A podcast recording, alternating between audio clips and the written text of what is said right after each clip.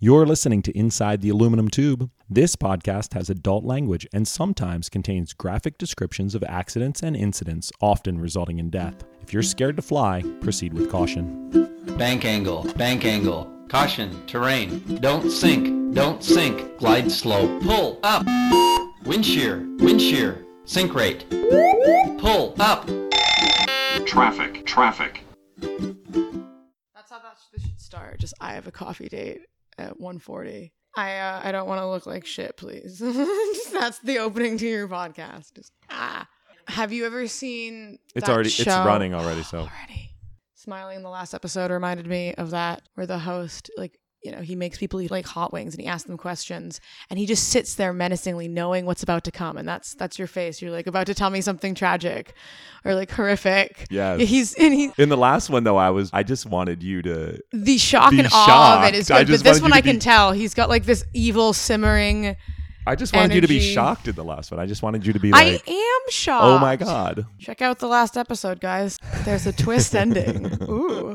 All right. Welcome back to another episode. This is an aviation history podcast, which looks at aviation events like disasters, accidents, and incidents. I'm Shannon Baker. I'm your host. I'm the creator of the podcast. If you want to know about my qualifications, you'll have to listen to episode zero of this podcast. You can learn all about me there. I always have a co-host who is not an aviation expert. Their role is to ask questions that will help you better understand what actually happened. Uh, my co-host is uh, returning today. Olivia, start by telling us a little bit about yourself. Okay. Hi, guys. Uh, so my name is Olivia Battles-Reap. I am a filmmaker based out of Georgia.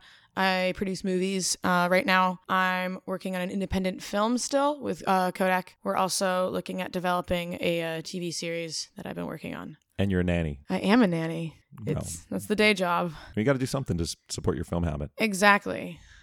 All right. So today we're going to be talking about an airline flight called Pinnacle thirty-seven oh one. Okay. I just want to confirm you don't know what this is going to be about. No, I got I got no clue. Surprise me. So here's how we do it. So we start with the date, tell a little bit about the aircraft, then we talk about mm-hmm. the company, and then we talk about the event, and then we talk about what's changed and how things are now. Okay. Basically, cool. that's that's how that's the flow. Are you ready to get started? I'm ready to get started. So last time we covered something that happened in nineteen eighty-seven. Yep. This one is October fourteenth, two thousand four. Ooh, okay. So we're moving up. Yeah. So a little newer, right? The airplane. So let's talk about the airplane. And remember that I always post images on my Instagram page so that you brave travelers can see the aircraft that we're talking about. Mm-hmm. Okay. So this time the aircraft is a C R J two hundred. It comes from the Bombardier C R J one hundred two hundred family. It's a family of twin jet regional airliners. Okay.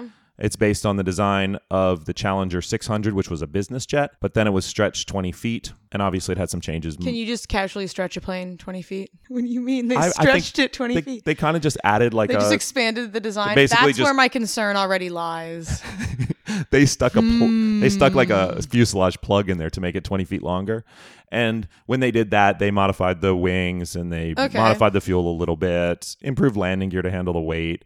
They had added um, some exit doors, et cetera, et cetera. Okay. Okay. Okay. So you ready to see a picture of the airplane? Mm-hmm. Okay. So like fairly standard. These are still in service today. Yeah, I recognize those. Yeah. They got the. I like them because they got the nice like tail wing swoopy swoop. And it's actually, they're actually kind of big inside as well. They're pretty comfortable to ride in. It weighs about fifty-three thousand pounds okay. at its max weight. It's powered by G E jet engines. The C R J two hundred, so the one I showed you, specifically, that one ended production in two thousand six. But that fleet is still in use today. Like, why'd they end production? Just upgrading models? Yeah, just upgraded models, right? Okay, There's cool. more variants of that airplane that are still in production. The seven hundred and the nine hundred are still in production. Um, the two hundred just ended in two thousand six, but they've updated those airplanes and they're still flying, mo- they modernized them and they're still flying. Awesome. Okay. So the company, uh, Pinnacle Airlines, at the time it was based in Minneapolis, uh, Minnesota, Minnesota. Yeah, and that was, was a nice accent there. Right. I, Did that come out naturally or was that forced? I used to spend summers in Minnesota. So oh, okay. With my mm. family, that's kind of where my mom is from. So it's coming together now. Yeah, it just kind of stuck. Ooh. That's a little weird. Came out. Okay, it was a regional airline, basically. Okay. They operated for the now absorbed Northwest Airlines. They merged with Delta. Mm-hmm. And Pinnacle Airlines is still in business, but they changed the name to Endeavor Air. So they just changed the name. Sounds more modern, I get it. Yeah, and now it operates as a Delta Express carrier. Oh, okay. Now here's a really generic name. It was founded as Express Airlines One. Ooh. in nineteen eighty-five. See, that's either generic or it sounds like some transport from a sci-fi movie. It's just their Express, you know. Number one. They have like twelve. They put a one after. I just don't understand why they would have one after it. That's, you know what? So weird. They had bad marketing, okay? They changed the name to Pinnacle in two thousand two. It's better-ish. I didn't know exactly how many planes and pilots they had. I kind of looked at their history, and I'm going to estimate that they had around forty aircraft at the time. Okay. Not a big... Not really big. But they were doing okay. They're doing fine. So in two thousand twelve, uh, Pinnacle's parent company, Pinnacle Airlines Corporation, they filed for Chapter eleven reorganization. Now, they are a wholly owned subsidiary of Delta Airlines. Something funny that I that I found in my in my research. Here's a little morbid fact. The C E O at the time of this event was killed in two thousand eighteen in Memphis, Tennessee in a drive-by shooting. What? Isn't that weird? Okay. That's just what the research I just the found. The research just found. I just found something and I was like, okay, let's let me just bring fun this up. Fun facts with Shannon. Exactly, little fun fact. Killed in a drive-by. Oh no. Ooh, we're going there. Okay, so the crew. Okay. The only persons on board the flight thirty-seven oh one were the two pilots. Why are you giving me, like, no multiple deaths here? What? Okay. You wanted a tragedy. I wanted a tragedy, Shannon. I wanted you to cry. Oh, I, I cried in the yes. one. I think that's enough. So there were two pilots on board, a captain and a first officer. The captain was thirty-one. The first officer was twenty-three. Neither had a lot of jet experience. Good, good, good. Yeah. Sounding so, great. Good start. Mm-hmm. Okay. They both came from a company called Gulfstream International Airlines, which is different than Gulfstream Aerospace. Let me tell you about Gulfstream International Airlines for a minute, okay? Ooh, tell me. Tell me more. In the two thousands, Gulfstream International Airlines was a pay-to-work program. Sounds safe. Pilots paid up to fifteen thousand dollars to be allowed to ride in the right seat of a Beech nineteen hundred turboprop. Dude, that... To, that sounds like the big yoga of planes. Like the Beech nineteen hundred. You can do this, but you got to give me fifteen thousand dollars. Exactly. What isn't that a scam? What a scam! That's like a lame triangle scheme. Gulfstream International Airlines operated the Beech nineteen hundred, which was the follow-on to the Beech ninety-nine that we talked about Ooh, in the last episode. With okay, you. It's all coming back full circle. So Gulfstream International Airlines operated in Florida and the Bahamas. They went bankrupt in two thousand ten, but a company called Silver Airways bought them. Silver Airways absorbed their route structure. They're still operating today. It's not a pay-for-work program. However, mm. I looked them up on Glassdoor. They don't have the best reviews. No. Well, I mean, they kind of like took Gulfstream Airlines and turned it into Silver Airways, and it, they didn't really change much. Okay. But that was where the pilots came from. So now they're working for Pinnacle. Good stuff. Which is a better company. So let's talk about the events. Earlier in that day, a different Pinnacle Airline flight crew was scheduled to fly the event aircraft from Little Rock to Minneapolis. However, the flight crew received an error message while taking off. They aborted their takeoff. Okay. They went to the hotel, and Pinnacle dispatched maintenance crews. The problem was identified and fixed. The aircraft was needed in Minneapolis the next day, so Flight thirty-seven oh one was scheduled as an overnight repositioning flight to move the airplane from Little Rock to Minneapolis. Good stuff. Fairly simple. I mean, well. It's just logistics, right? They're just moving the airplane from point A to point B. Is that pretty common? It's very common. How I've often actually, do you have to do that? I've actually flown an airplane from Paris. Is that creepy? No, like just the whole, like one of those big international flights, they're like massive planes. It's a massive airplane. And it's we just flew a you and what, your, your, your co-pilot? There are three three people on the airplane you guys that just I flew. Chilling in this completely empty tube of aluminum. Okay, cool. Right, and you know, right. That's we're chilling in the aluminum tube. Shannon. No. I don't know. And you know, it was kind of cool. So they catered it for all the flight attendants because Ooh. They didn't know if the flight attendants, they were going to stick the flight attendants with us to fly back. So they put the flight attendants on an earlier regular flight. And so we had like fifteen meals and there were three pilots. So I literally laid out a buffet. But the funny thing is the other pilots had no idea how to operate the oven. I'm proud of you. I'm glad that you can work even an airplane oven.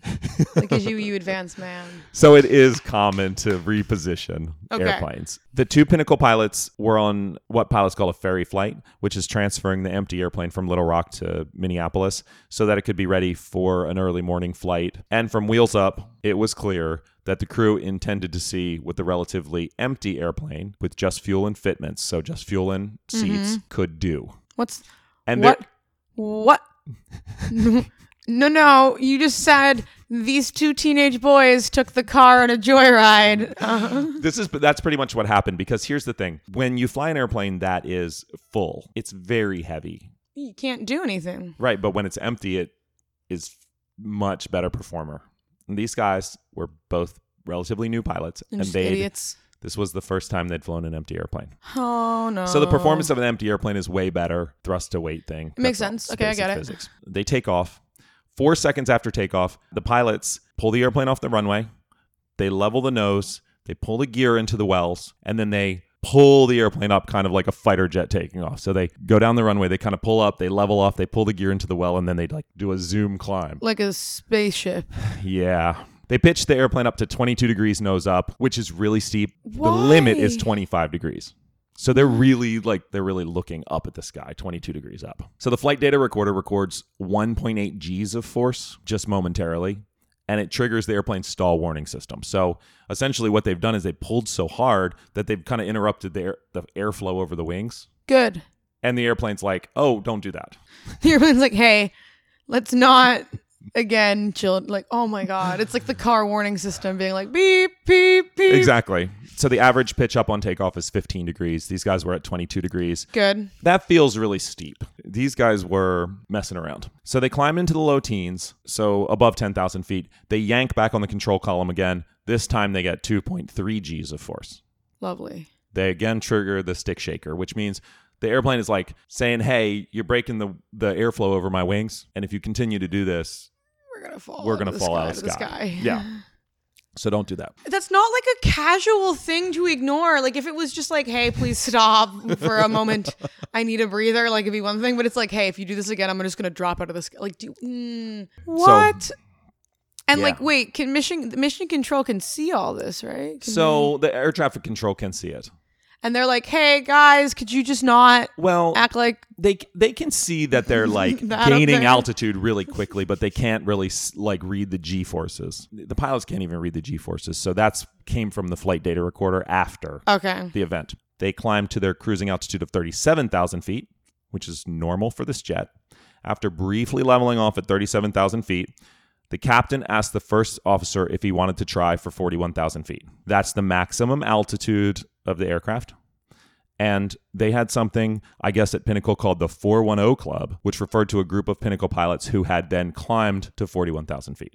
Oh, so like some dumb bro shit. That's it. Okay, cool. Yeah. Cool, cool, cool, cool. So I want to address something quickly in the research that I found. There were rumors around floating around the internet. So I obviously I do a ton of yeah. research look around. There were rumors floating around the internet that the crew had swapped seats. So basically the F O was sitting on the captain's side and the captain was sitting on the F O side. But I actually did not find any any research that would support that. So that's just me debunking a myth. Okay, okay. Cool. These guys wanted to join the four ten Club. The airplane really is not designed to fly that high. It can, but it's not. That's its to. limit. That's the maximum. This is basically like, let's see how fast the car will go. Uh-huh. What could go wrong? Oh, my God. But it's like, it's not just a car. It's like a whole airplane. Yeah. So the crew sets the autopilot to climb five hundred feet a minute. But it's worth noting that the manual says that that's actually more than twice the recommended climb rate to get to four ten. Yeah, that does seem quite aggressive. Yeah. So they were supposed to climb at two hundred feet a minute. They set the autopilot to climb at five hundred feet a minute. Now, that offered no speed protection, but they wanted to climb to four ten, and no other climb mode at this point would have allowed them to get to four ten. So this is the only way they can do it. Great. Okay. According to the profiles in the manual, that would have only worked up to thirty-eight thousand feet. Like I said, two hundred feet a minute was where they should have been to climb up there. So the C R J two hundred, it climbed. The atmosphere um, offered less lift and robbed the engines of air, stuck the airplane in a pretty aggressive climb mode.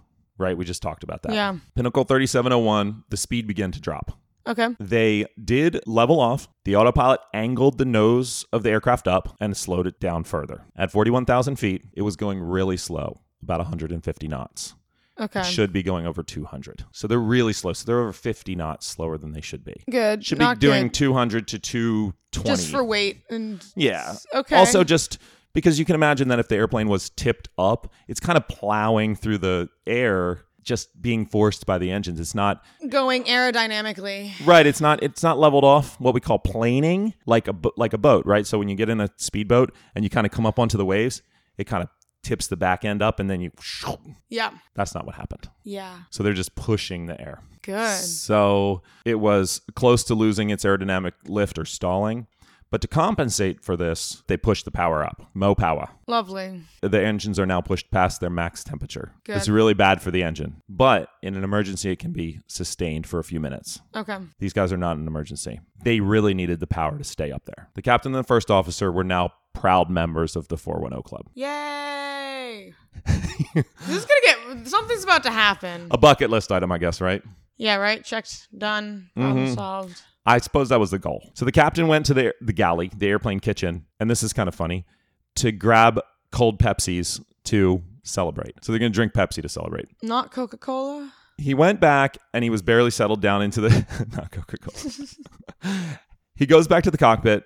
He sits down in his seat. He's barely settled down when the air traffic control calls and air traffic control says, are you a C R J two hundred? I've never seen you guys up at forty-one. So the air traffic controller is like kind of hinting like, what are you doing up there? The air traffic controller knows his, and he's like, what are you doing up there?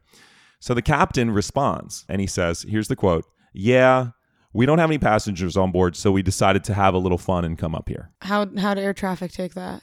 They didn't respond. They were just, okay. I feel like there should be protocol for this, Shannon. Well, it controls your route and your altitude, but it doesn't really control... Like, it's not, they're not going to tell you how to fly the airplane. They're just going to say, you got to stay at this altitude. You got to stay on this route. But they're not going to be like, hey, don't do that. They're just going to be like, oh, well, you're cleared there and this is your route, so you're good. Yeah. So that's kind of what it is. Okay. So they, they hung out that four ten for three minutes. The first officer says, this thing ain't going to fucking hold altitude. That's what he says. The captain says... Accurate. Yeah. The captain says, it can't. We cruised up here, but it won't stay. Okay. So now the combination of the high altitude and the low airspeed, remember we said that it's kind of like pushing through the air. The airspeed continues to get slower and slower and slower. So they need to go down. They do. The slow speed triggers the airplane's stall warning system. So it starts to shake the stick. So basically, it's saying, hey, you're too slow. So I'm going to give you a warning. I'm going to shake the... Kind of like the lane departure thing in a car, it's right? Like, come on, let's go. Like, hello. Hey, yeah, you're you're too slow. Do something about it. Now, when the stick shaker comes on, the autopilot turns itself off. That's just how it works. Good stuff. So the aircraft is really trying to warn you that bad shit is about to happen. But the crew, they don't lower the airplane's nose to gain speed. And then what happens if you just ignore the stick shaker? Eventually, it pushes the airplane forward because it's like, we're going to either drop a wing or spiral, or I'm just going to push the nose over to, to help you guys. It's like in a manual, almost automatically. Yeah, it's like automatically like push the we're damn... We're doing this. Push the fucking nose down or you or something or we're gonna bad die. Is like, going to happen. Right. The nose gets pushed, forced down by the stick pusher. Okay, so it physically okay. pushes the control yoke forward. Now, you can overcome that stick pusher. You have to grab it with eighty to one hundred pounds of force. So you got to pull really hard. So think about that barbell, like one hundred pounds of force. Yeah. So the pilot grabs it. The flight data recorder shows that the pilot overrode the stick pusher. So it's shaking. It's trying to say, hey, you got to descend. So it's now it's going to try to push the nose over, but the pilot is not even going to let that happen. So he pulls. Because they just want to stay up there? Well, I think at this point, they know they can't stay. They're kind of in a in a situation with air traffic control. Because air traffic control is like, what are you doing up there? It's time to eat crow. Now it's time to fess up and say, help us. We fucked up. Can we get lower? Can we go down? But they don't want to do that. They're kind of in a little bit of shock that the airplane is just like, not flying out. Anymore. Yeah. yeah. So they're a little bit like, they're, they're, they've got a little bit of a startle reaction. And they're kind of like, oh, well, you know, we're going to stay up here. Maybe we'll get cleared down. Maybe we'll call air traffic control. But in the meantime, we need to comply with this, you know, limit where they've given us. Fly at forty-one thousand, four ten. So this happens three times. No. And they ignore it? They ignore it. So the air, the F D R shows that the stick pusher gets triggered three times, but the crew grabs the nose and pulls it back up again with a, with eighty to one hundred pounds of force. So they're really yanking on it. Now, the crew, to compensate, remember they'd push the thrust levers up? Yep. The the engine core temperatures reached twenty-two hundred degrees Fahrenheit. That's six hundred degrees above where they should have been. But that's only measured by the temperature of the gas coming out. Oh, God. So other parts of the engine can vary in temperature a little bit. Good. Great. Okay. Lovely. Yeah. Awesome. It's getting bad. Things are happening. So their fun was short-lived. three point five minutes to be precise. nine fifty-five p.m., they overpower the stick pusher again. This is the fourth time. Ugh. Now, they pitch the nose up to the point where the wings of the airplane block the air, the incoming ram air, and because the air is so thin up there, both engines flame out. They shut down. Same At time. forty-one thousand feet. Mm-hmm. Both engines flame out. Oh my God, no. The engines on the C J, the C R J are in the back. They're back. They're in the back by the tail. If you pull the nose up, then the wings block the incoming air to the engines, like I said. Normally, it wouldn't be an issue, but at four ten... with lil. Really thin air. The engines are already working hard to compress the air that's there, plus they're way over temped. So essentially, they just blocked the air. Both engines flame out because they're not able to s- sustain combustion. That's insane. So the airplane s- drops out of the sky. So the severely over temp engines quit. Both of them at the same time. We know why. It's not a mystery. The first officer says, we don't have any engines. Really? So now the crew pitches over and the airplane slowly descends to thirty-six thousand feet. The crew reviews their options and they decide to restart the engine. They should have one engine, right? Yeah, like one should work. At this altitude with no engines, they're within gliding distance of six airports. But the pilots do not tell air traffic controller their situation. No, no, no, no. They're like, we can handle this because we are messing around and we don't want to get in trouble. They're, at this point, they're going, we don't want to get in trouble. The pilots don't notify A T C. They don't declare an emergency. So they're just still falling out of the sky. Air traffic control can see that they're descending. And they're just like watching, like, oh, these just, idiots. You know, we don't get anything from air, from air traffic control for a little while. So they're just like, let's see how long this can go. So the crew decides their only option at this point to get the engine restarted is what's called a windmill start. It's kind of like push start on a car. You dive the airplane down, you increase the airspeed, it put, forces air through the engines, gets them spinning, and then you kind of just put fuel on them, and then they, they can fire off. Okay. That sounds horrible. Like, it's horrific. And you really have to push the nose forward, and you have to be, let's say, the A P U, which is the normal way to start the, the airplane, the auxiliary power unit, it can't be started because they're at too high of an altitude. Normally, lovely. Because it's, it's so designed for down low. So you need a little help low. From the air. They, they need to be lower. The crew's procedure is to dive and get at least three hundred knots of airspeed. That sounds horrible. At twenty thousand feet now, so they've gone from thirty-six thousand to twenty thousand feet. They've only gotten the airplane up to two hundred thirty-six. The crew pulls up and decides to not try a windmill start. Yeah, probably not, no. They're getting close. Yeah, they're getting close. So they slowly descend to thirteen thousand feet. They attempt to relight the engine using the A P U. So when they when they start the A P U, it starts. Okay, good. It was shut down. I mean, it's back there. It just does its own thing. It's just like basically the starter. It provides them with pressurization and electrics and stuff like that. So the crew goes through the start procedure. They try four times to start the engine using the A P U. Okay. But on each attempt, the engine core, which is the center spinning, records no rotation on the flight data recorder, so they can't get it spinning. Oh no, oh no. At this point, we're really sure that there's internal en- engine damage. Yeah, like, because yeah, just all of that. It was just dumb. They're pushing that engine over, uh. way over its limits, you know. At ten oh three, so now we're eight minutes later, the crew calls A T C and reports that they had a single engine failure. What? What? Yeah, they report that they had one engine fail. But they don't have... Why are they lying? What? I think they're still trying to save them... Trying to save face. They're trying not to get in trouble. But they're going to die, Shannon. Um. Five minutes later, they're at an altitude of ten thousand feet in a gliding descent, about fifteen hundred feet a minute.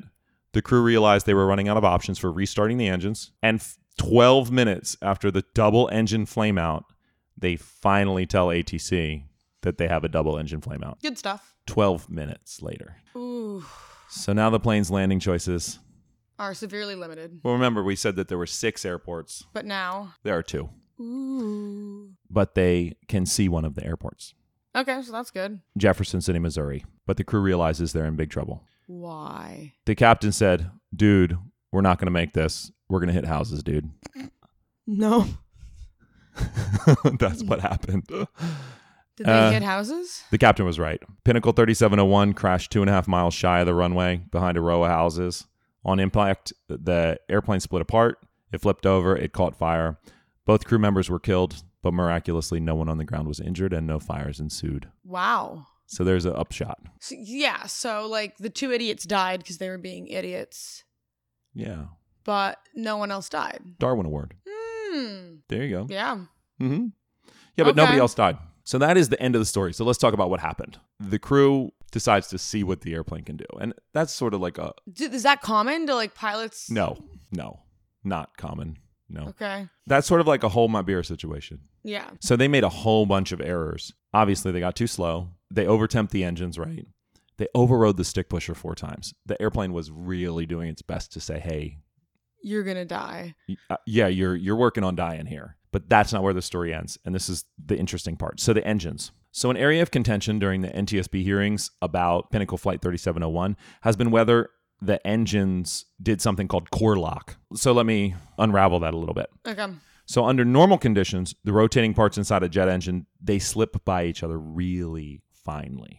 Okay. It's very, very, it's incredibly tight tolerances, but they slip by and they rotate. When an engine is shut down suddenly at high torque, high altitude, or extreme temperatures, and it isn't restarted right away, metal parts inside the engine begin to cool and contract at different rates. Mm. Does that make sense? No, that makes sense. Now we know this um, this airplane was well over temped. And in rare cases, the metal can contact metal and then prevent the engine from rotating on to do a restart. Okay. ALPA tried to deflect the essentially the, the stupidity of the pilots and blame the engines. Yep.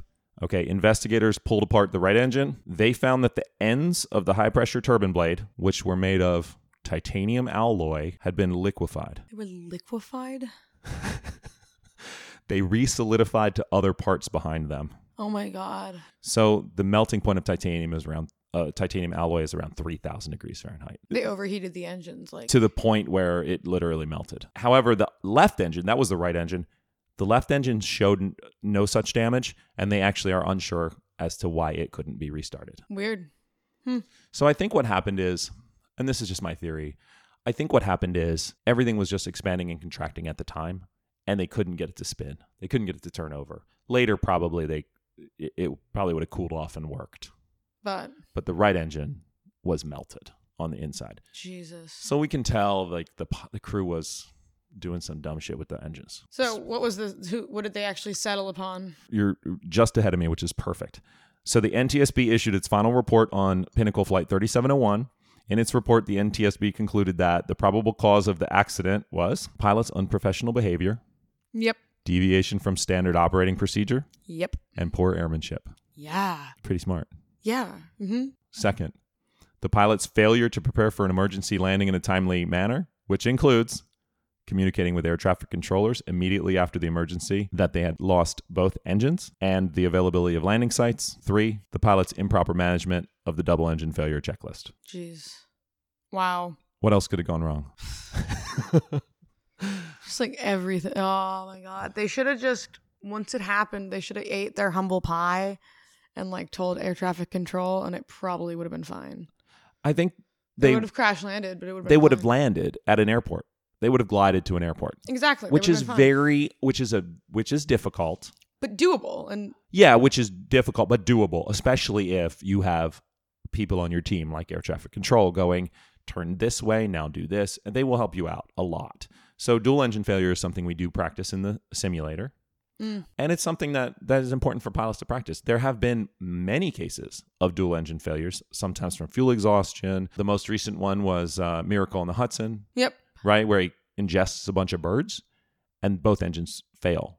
Mm-hmm. And he managed to land in the Hudson. Good course of action, right? It's the only thing he could have done. But the point is, it does happen. It's not common at all, but dual engine failures do happen. And like, therefore, you guys have... As you said, like we simulations for it. for it. You train for it. Yeah, we trained for it. So so these guys were just dumb in every manner. This whole thing is just... Like a mess. Oh, it's just a mess. These guys are basically, like I said, they win the Darwin Award. Wow. So let's talk about what's changed since then. Okay. I actually flew on one of these airplanes the other day, and I verified that this is true. So since the crash, every airline who operates C R J two hundred has set the maximum altitude at thirty-seven thousand feet. Makes sense. So they're not allowed to climb above thirty-seven thousand feet anymore. They have also added detailed climb profiles to the pilot's guide. Okay. Okay. So that they know exactly how fast they should be climbing, et cetera. Airlines have simulator training profiles, which incorporate dual engine failures. We said that, but now they do that at regional airlines as well. And something we do now is also high altitude stall recovery. So we didn't do this okay. for a long time. It's basically like if you get too slow really high up, what do you do? Mm-hmm. That's important because when you are recovering from a high altitude stall, you actually have to push the airplane forward to get the speed back. Because a stall... It has to fall to it get has the speed to, back. Basically. Yeah, it's got to like gain some speed over the wings. No, that makes sense. To to regain its lift. I'm sure it's not fun, but it makes Power sense. will not compensate. And so when it's we... It's too heavy. Air's too thin. The engines aren't making enough thrust up there really to make it's a, a difference. It's a giant plane. It's a giant airplane. And so that's actually kind of an interesting point. So we did a dual engine failure in the simulator. Dual engine failure at altitude with a stall. So this situation, and if you do it at forty-one thousand feet, you recover at about thirty-five thousand feet, okay?